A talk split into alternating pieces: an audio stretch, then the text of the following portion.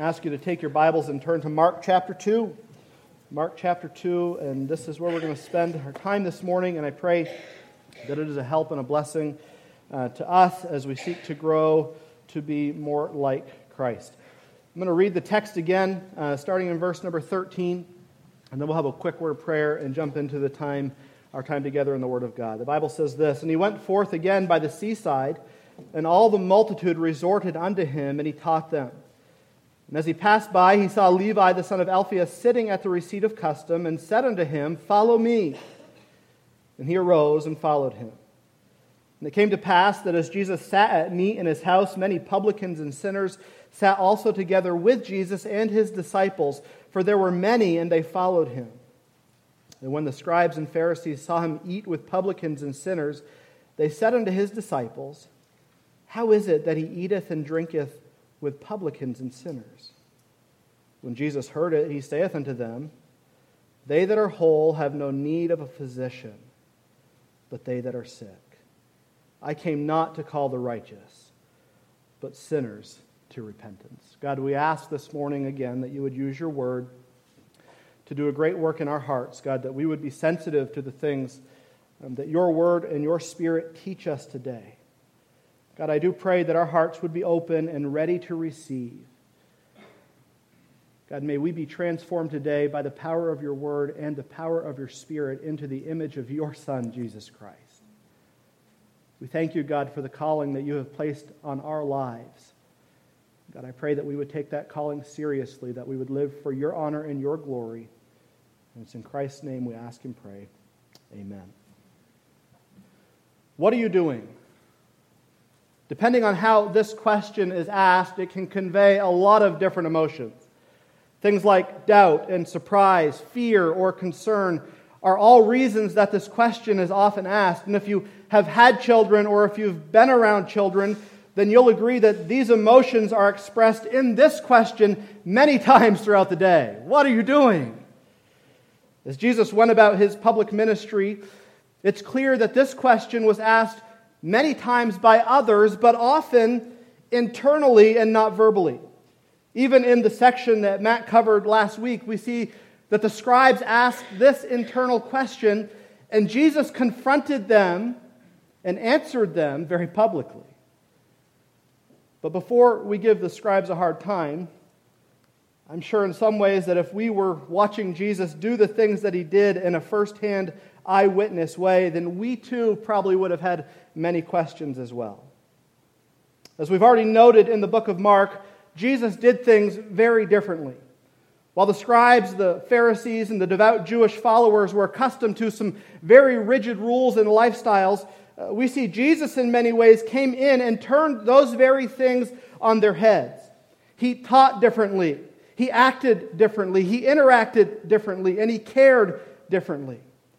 And while many in our world have issues when things are different, this also goes to show why many people had issue with Jesus because he was different. We must understand, though, in being different, he was still acting in holiness and righteousness. Christ was not self promoting or being an insurrectionist as he was accused of later on or living in sin, but rather he was doing what the Father had sent him to do. And so in this passage, again, we find Jesus being Jesus, doing the things that others wouldn't do, but doing them in a way that brought glory to the Father. As he's confronted by the scribes and the Pharisees, we see that he clearly and plainly states his mission and defends his actions, and in doing so, he leaves his accusers speechless. The big idea this morning is this the text before us today describes to us the truth about Christ and the truth about ourselves. If we reject either of these truths, we have indeed rejected the message of the gospel. As we think about Jesus and the way that he was often questioned both verbally and internally, and as this question, we could sum it up in these words that I chose What are you doing? What a compliment it would be for us if the onlooking world continually looked at the church of Jesus Christ and said, What are you doing? What are you doing? I want to see two things this morning. And when Noah, he's running the slides back there, when he saw my outline, I don't know if it was a spirit of judgment or what it was, but he said, Oh, great, it's going to be a long one because there's only two points. Shouldn't be that long, but we'll stay till the Spirit's done and then we'll go on from there. But two things this morning out of this text that I hope will be a help to us as we understand what Jesus was doing. The first thing I want to see this morning is understanding Jesus. We're going to walk through this passage and kind of uh, pull it apart and understand exactly what is going on here. And I pray that in doing so, our minds would grasp the full picture of who Jesus was. If you're like me, sometimes you, you get a very narrow minded view of Jesus, don't we? We see one perspective or one thing about him and we hyper focus on that thing. But as we look to the Gospels, all four Gospel writers give us a very broad understanding of who Jesus is and what he did. And we should we should applaud that. We should accept that and receive it with great joy uh, because Jesus wasn't uh, just, just one facet or facet of Christianity. He, he was a, a broad picture of who God is. And as we read through the Gospels, we get that picture if we view it with open eyes. So Mark describes for us today the life that Jesus lives, and he begins doing that as he begins to describe the calling of the next disciple. Uh, for Mark, this passage is, is lengthy. He gets uh, all these verses uh, on this, this one area of, of Jesus' life, and he does so to prove a major point that's going to be helpful for us as we continue in the gospel, but also as we continue in life. As we remember last week, Jesus had just healed and forgiven a man who was paralyzed. And what an incredible text that was, where Jesus says, I'm not only able to forgive sins, but I'm also able to tell this man that he can get up and walk. And in both of those ways that Jesus worked in that account, he was revealing this truth that he was indeed God in the flesh. He wasn't just a good teacher. He wasn't just a powerful individual, but he was God in the flesh who came to be the Savior of the world. Now we understand in that passage and this passage that the things that Jesus did caused all sorts of problems in the minds of the religious crowd. And Jesus was quick to confront them in their questioning, and that's exactly what we see here in this passage today. And so in verse number 13, we see that Jesus was walking by the seaside. And as he was walking, the Bible says that all the multitude resorted unto him and he taught them. Imagine that picture. We've seen this several times already in the Gospel of Mark, where many people are making their way to Jesus. Many people are finding where Jesus is and they're attaching themselves to him. And it's happening here again that as Jesus is walking by the seaside, the multitude resorted unto him. And what did he do in that instance? The Bible says that he taught them. Now, what does this remind us again? Uh, we've already seen it in Mark a couple times. And for me, it's this that while the miracles were great, the message was always of a greater importance.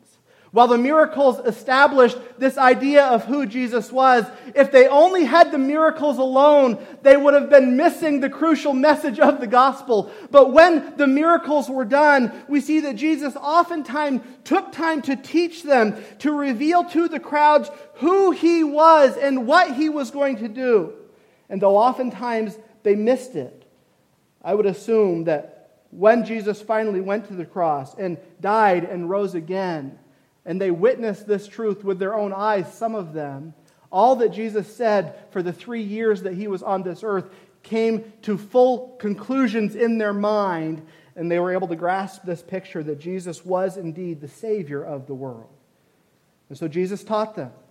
In verse number 14, the Bible says that they were continuing on, and as he passed by, he saw Levi, the son of Alphaeus, sitting at the receipt of custom, and he said unto him, Follow me.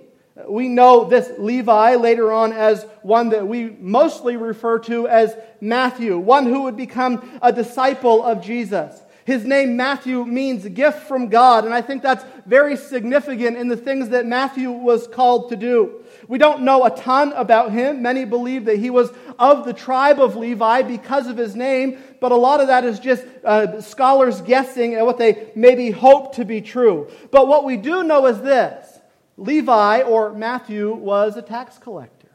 He was one who, in that day, would have been, in some ways, despised. He was one who, in that day, when you saw him coming, you might want to turn around and go the other way, just because of the nature of these tax collectors. And while we don't know specifically if Levi was a corrupt tax collector, we do know that as a whole, these tax collectors were looked at with disdain from the general population. They were representatives of the Roman government, and even if they weren't thieves, that alone was enough for them to be hated by the Jews. Many of them had a reputation of lying and conniving and being a thief uh, that would inflate taxes so that they could line their own pockets.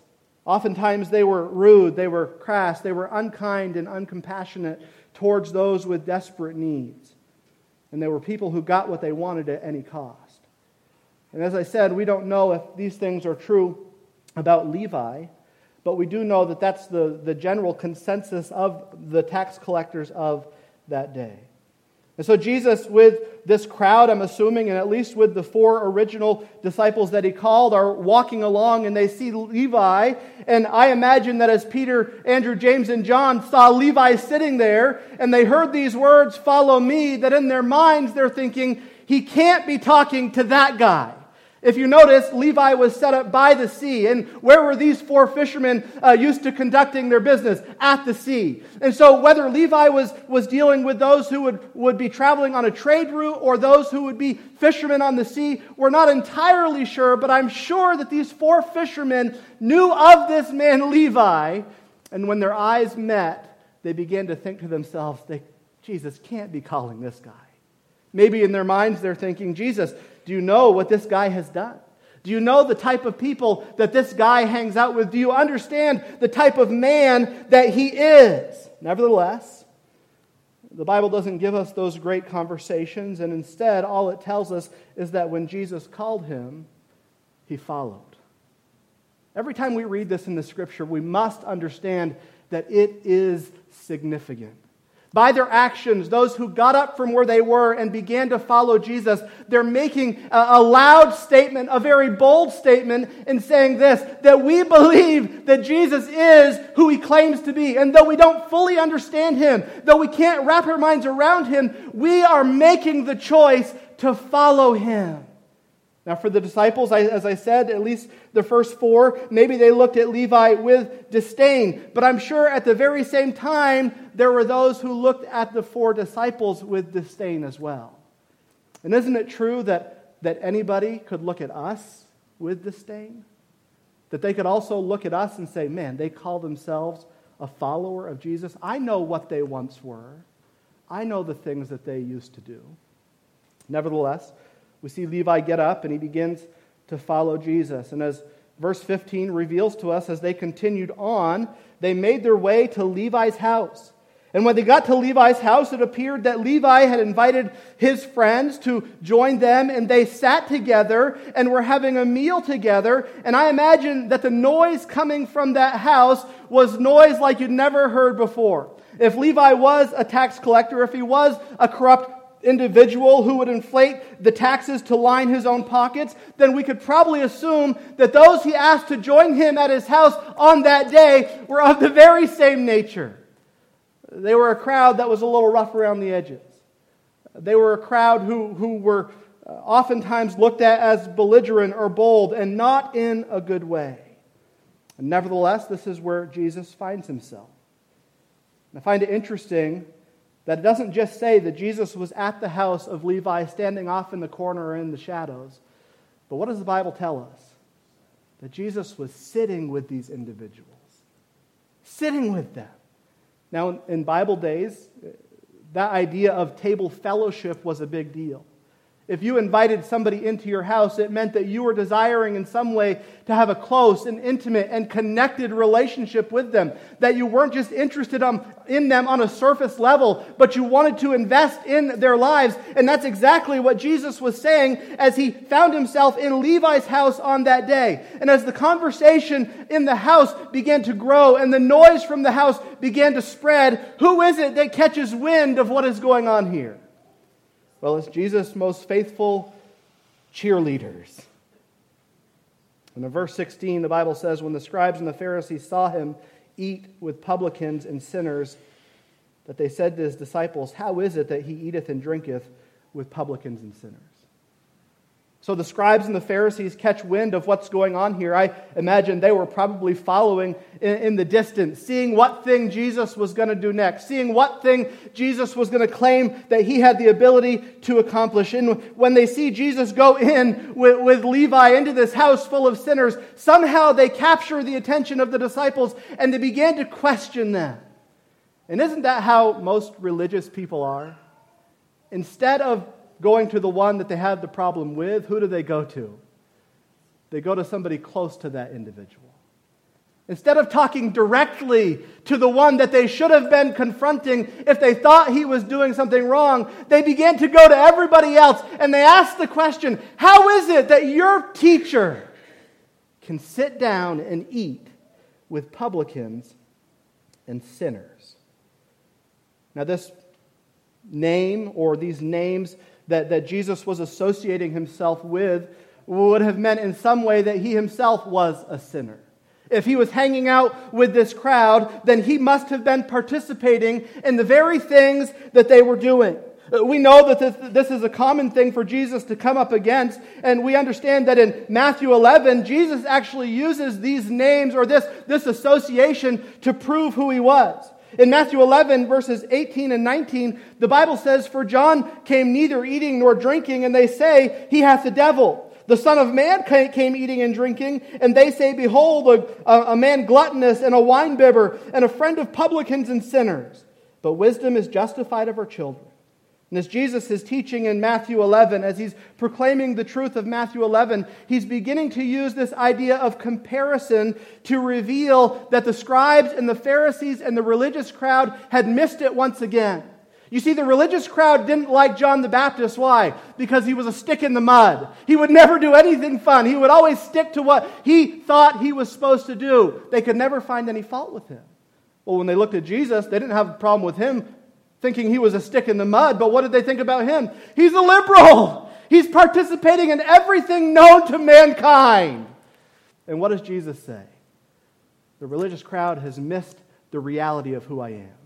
They're upset because I'm not like John the Baptist, and they're upset because I'm not doing the things that they should be doing. And then he makes this statement that wisdom shall be justified of her children. Now, this oftentimes is a phrase that kind of goes over our heads and we don't really pay it much attention. But what does Jesus mean by that?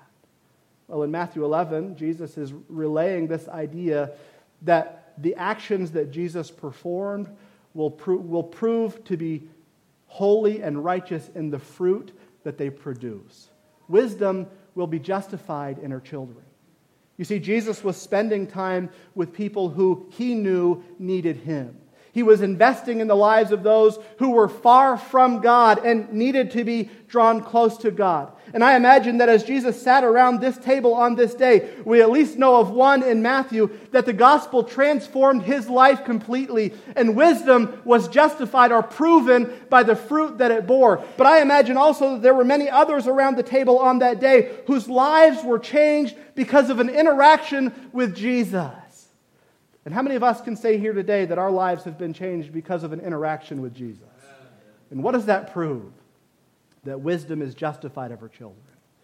That when the rest of the world or the religious world would look at us in this room and say they could never make it to God, Jesus says, I'm going to die in their place so they can make it to God. And the fruit that came from the work of Christ on the cross is proving that Jesus was living the life that God had sent him to live. So the scribes and the Pharisees, they were struggling. They couldn't do the mental gymnastics to understand how Jesus could claim to be holy but put himself in this situation. They couldn't, in their minds, grasp how, how one who claimed to be God could allow himself to be corrupted by these evil and wicked people that he was now associating himself with. But you see, well, the voice of the critics is often loud, and while the voice of the critics often causes us to shirk back from what we know is right, the voice of the critics did not have any impact on the life and ministry of Jesus. When those who held what he did in disdain verbally assaulted him and claimed, claimed that he was not God, what did Jesus do? He continued in the path that the Father had called him to. We can't get sidetracked when the critics begin to speak, but rather we must make sure in those moments that the things that we're doing are the very things that the Father has called us to do. And as Jesus catches wind of this conversation, we don't really know how that happened, other than he heard it. The Bible says that Jesus comes over to the scribes and the Pharisees and he confronts them in a way that only Jesus can. They probably thought he was going to come and, and verbally assault them or defend himself with, with words that they couldn't refute. And in part, that is what he did. And while they probably didn't understand the whole of Jesus' illustration, thankfully today we can look at it in the whole context of Scripture and understand exactly what Jesus is saying. And he doesn't say many words, but the words that Jesus says were impactful then and they're impactful still today. And Mark relays to us that when Jesus heard it, he saith unto them, They that are whole have no need of a physician but they that are sick. I came not to call the righteous, but sinners to repentance. You see, in part, what Jesus was doing here is saying that the assessment of the religious crowd was accurate and that the people that he was hanging out with were indeed sinful people. Jesus was saying, You're absolutely right. The ones that I'm associating with, the ones that I'm hanging out with, the ones that I'm having table fellowship with are indeed sinners, and I have come to them because they have a desperate need that only the great physician in a spiritual sense can heal. Uh, they have a condition that cannot be fixed by their actions, by their desires, or by their efforts. It can only be fixed by someone else. And Jesus said, These are the people that I have come for.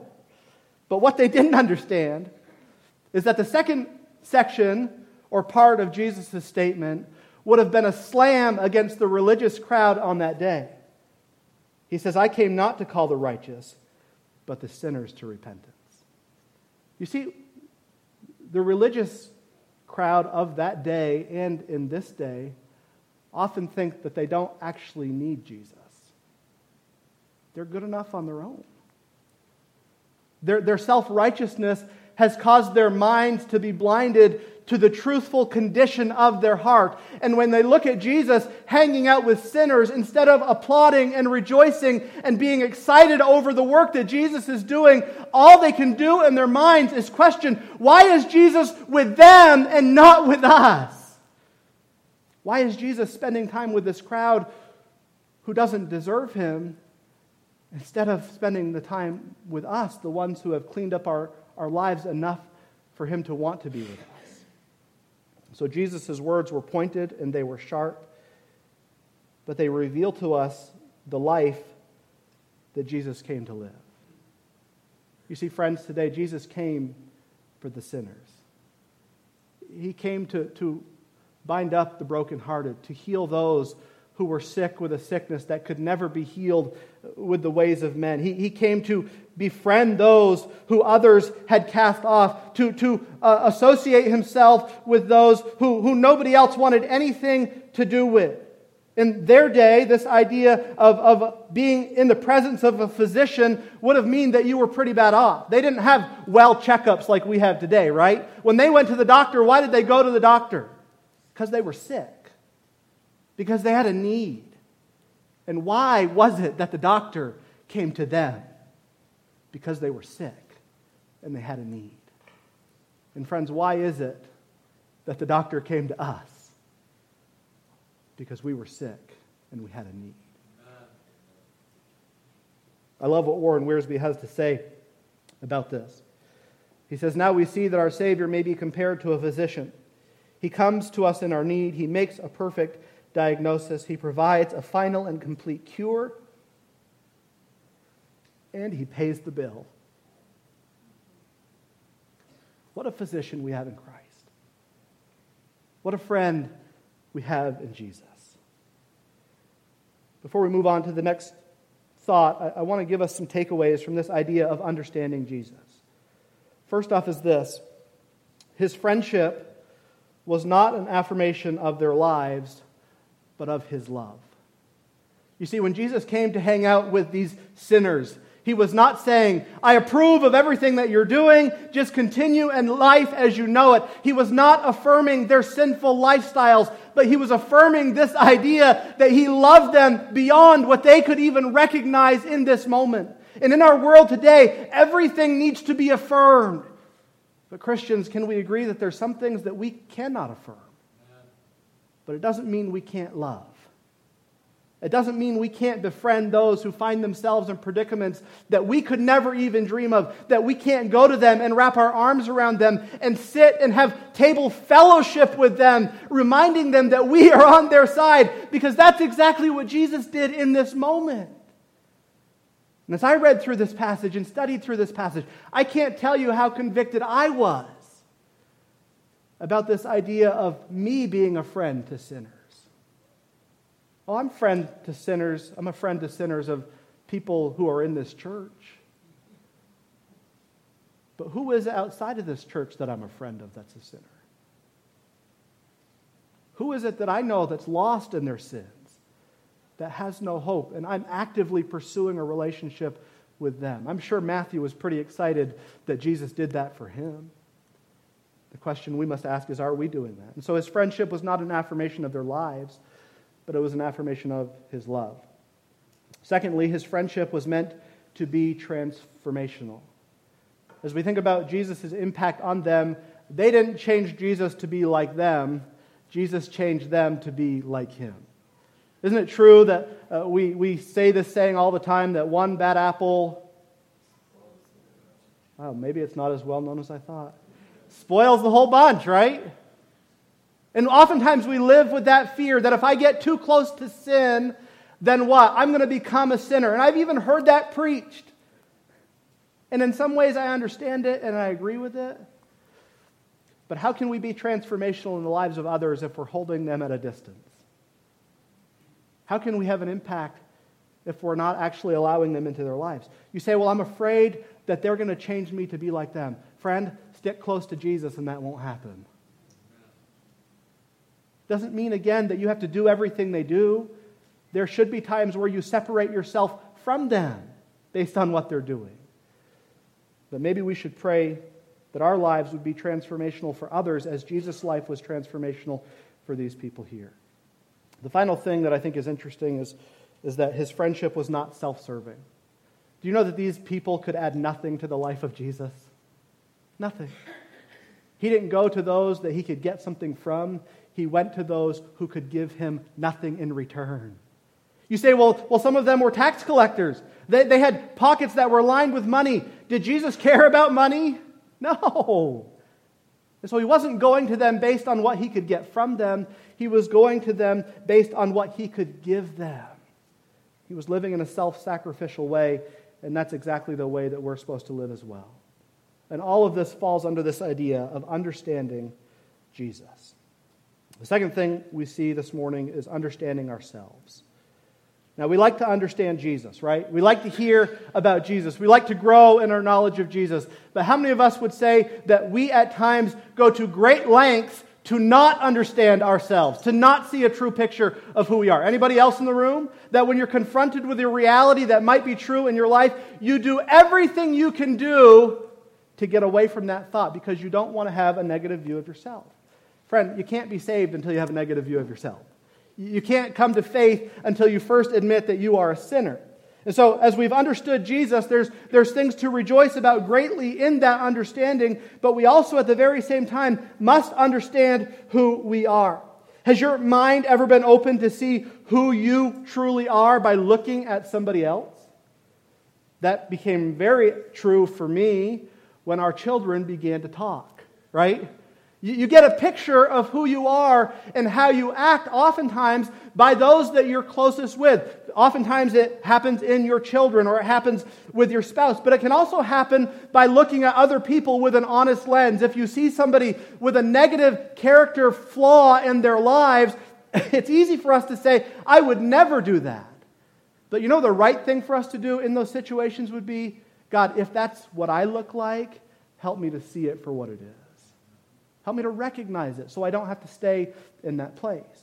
And so it's good for us to understand ourselves. It's good for us to see us as we really are. Well, as we look to this section, Jesus does a good job of reminding us that we are all here.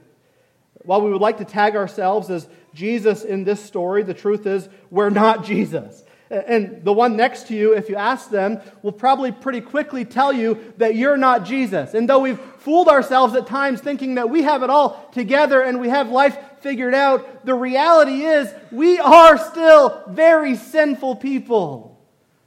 You understand that? That we're still sinners?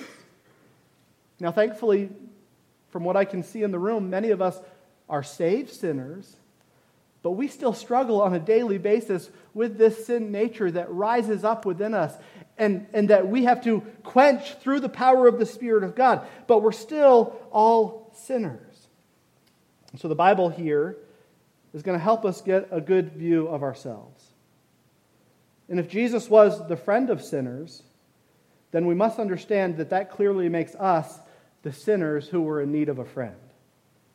And in the story, we see a couple of types of sinners. We know in the end they're all the same, but I want to look at them in, in two different groups. The first group would be Levi and his friends. They were the wild crowd. They were rough around the edges. They had big mouths. They were bold and crass and belligerent. Their lifestyles were likely filled with evil. And you say, You don't know the things they did? You're right. I don't know the things they have done. But I do know the heart of man is sinful. And so, whether or not their actions were immoral from a public eye perspective, or whether or not their hearts were simply far from God, we know that they were sinners in need of a friend. As they talked with Jesus, I imagine that Jesus, in some ways, talked about sin to them. And it appears that they thought of themselves as sinners. They didn't flee from Jesus, they didn't talk about others in the midst of Jesus, but they recognized themselves as who they were. That's the first group sinners who were sinning because they were sinners. The second group of people, in some ways, is a little worse. When they heard the word sin or sinners, it wasn't themselves they thought of, but it was everyone else.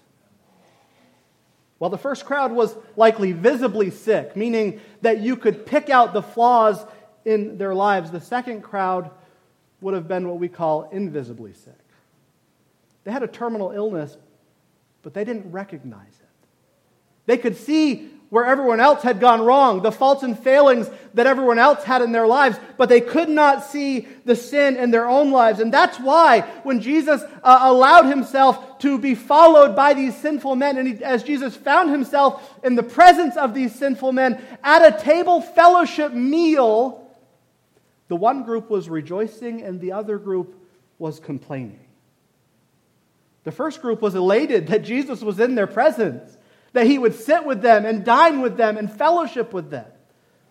While the second group, all they could do is not condemn just those who were sinful, but to condemn Jesus as well. And as I said, while the first group was visibly sick, the second group was invisibly sick. They thought highly of themselves. They got good at masking their sickness to the point that they even believed they weren't sick. But understand the truth, friend, though both of their sicknesses manifested themselves in different ways because they were all sinners and they all had a need. And they were all carrying the sentence of death over their heads like the leper that Jesus healed in chapter 1. But only those who admit this truth will find friendship in Christ. Do you know why the, the religious crowd never had a good relationship with Jesus? Because they could never admit the truth about themselves. And in never admitting the truth about themselves, they could never admit the truth of who Jesus was. But the first crowd, like the rest of the disciples who are called, recognized that they were in need. And though they didn't live a perfect life after finding Jesus, we understand that their lives were drastically changed because of the impact that Jesus had on them. If we went back to Matthew chapter 11, as we talked a few moments ago, where, where Jesus was talking about himself and John the Baptist, and he said, Wisdom is justified over children.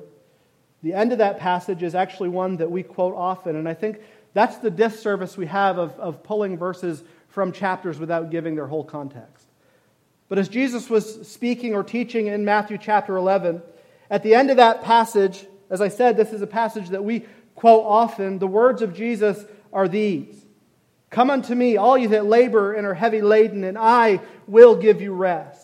Take my yoke upon you and learn of me, for I am meek and lowly in heart, and you shall find rest unto your souls. For my yoke is easy and my burden is light. You see, as Jesus was teaching on that day, he wasn't just saying that you're a religious crowd who has no hope or, or you, you think you've got it all together, but he's then called those people to himself. But who was it that came to Jesus? Who has it been throughout history that has come to Jesus? It's those who have recognized their sickness and those who at the very same time have recognized the saving power of Jesus Christ. And so I would ask us today, first and foremost, what group are we in?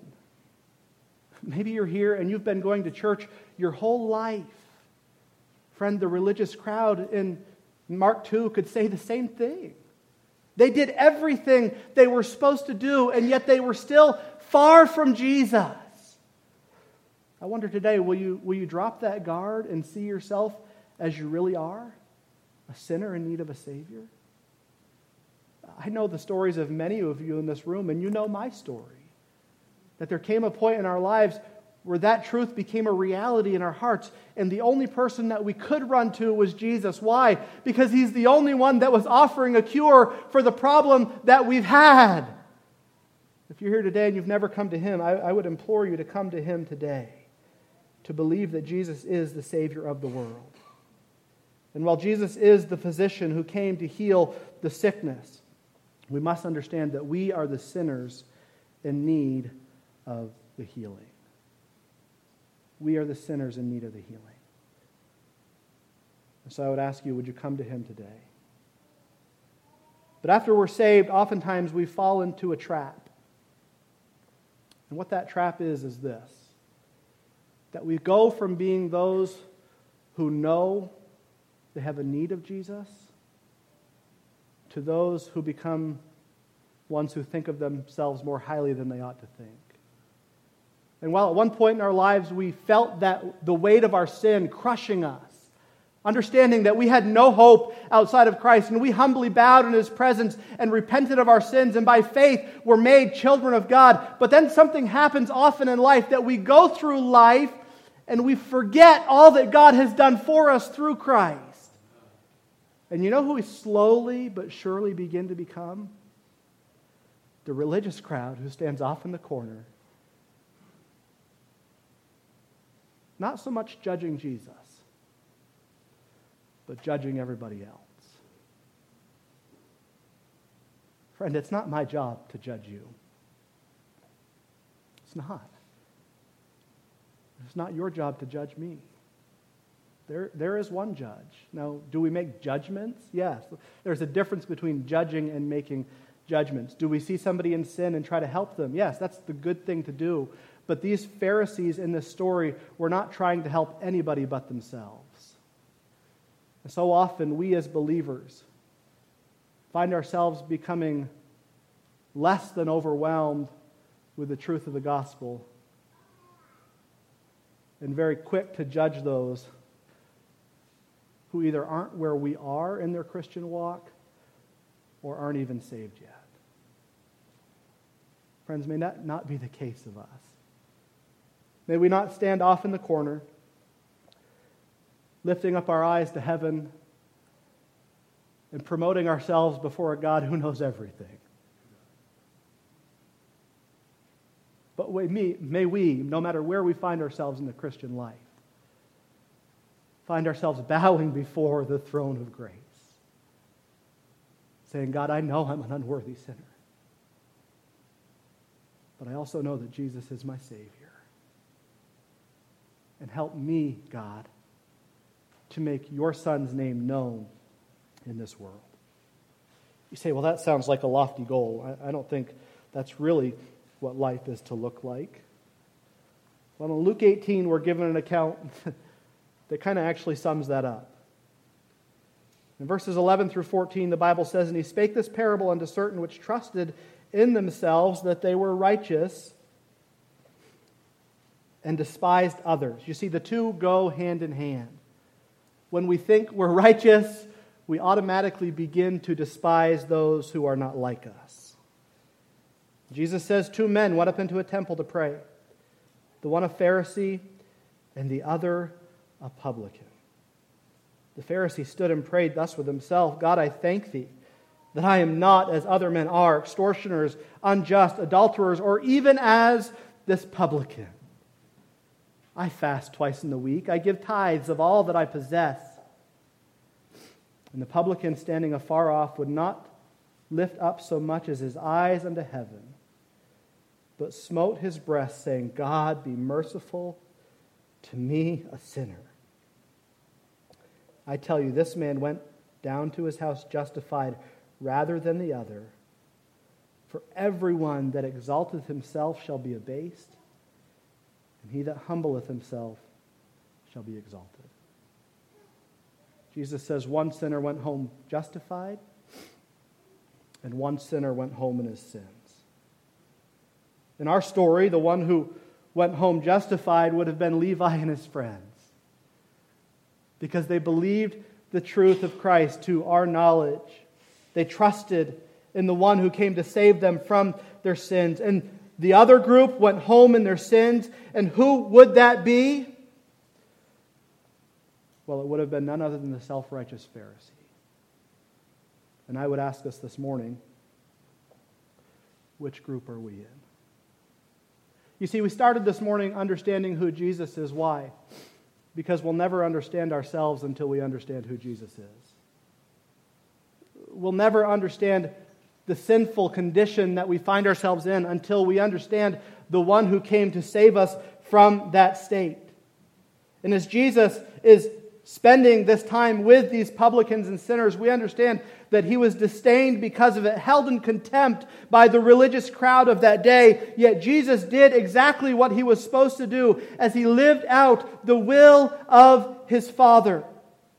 As Jesus says in verse number 17, the whole have no need of a physician, but they that are sick. Understand this, friend. Jesus eh, never exaggerates our sinful state and the need that we have. When he says we are sick, what are we? We're sick. But isn't it true that we often exaggerate in our minds our own self righteousness? When we're in that position, when we're tempted to do those things, then we must. We must cling to the words of Jesus instead of our own. And so, as we close today, as we understand Jesus and as we understand ourselves, I have two questions before we get into the Lord's Supper, and I think they're pertinent for our time this morning. The first one is this Have you repented and believed the gospel?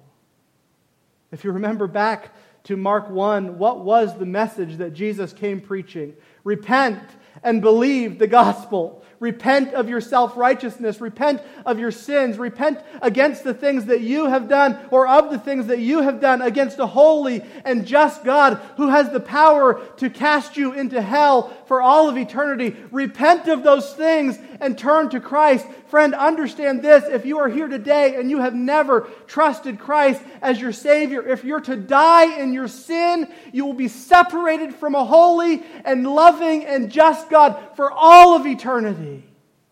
There is no other way. You may say, I can make it on my own because of the things that I've done. No, friend, the only thing that you deserve, the only thing that I deserve because the things that I have done is separation from God. And so I ask you, I plead with you. Have you repented? And have you believed the gospel? You say, Well, I could never do it now. I've been in church my whole life. Friend, if you're living and breathing, then you still have opportunity to come to Christ.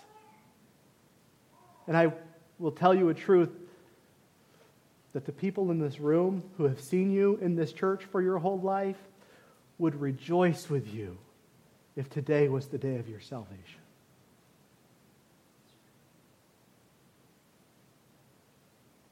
So, will you repent? And will you believe? In a moment, we'll give you an opportunity to just do just that. And if the Spirit of God has opened the eyes of your heart to see the truth of who you are, friend, don't delay. Don't be like King Agrippa, who said, Almost thou hast persuaded me to be a Christian, but bow fully at the foot of the cross and receive the life that only Jesus can give. So, have you repented and have you believed? The second question is for those of us who have, and is this Have we slipped into the religious mindset? It's so easy. Isn't it? Isn't it so easy to see somebody doing likely the exact same thing that you used to do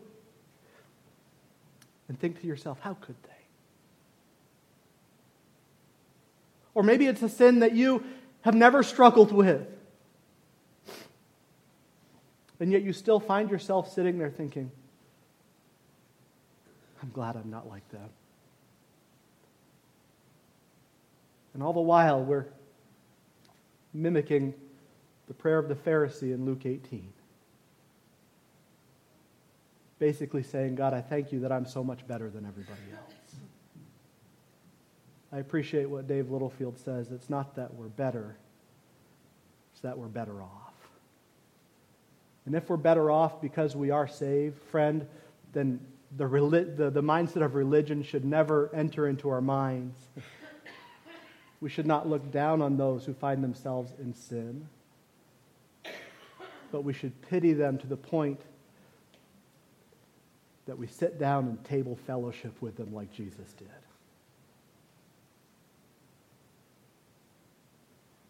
So I don't know where this might be true of you, but if in your life you have slipped into a religious mindset at all, thinking more highly of yourself than you ought to think, friend, may we repent together because that's not the mentality that Jesus would have us to live with.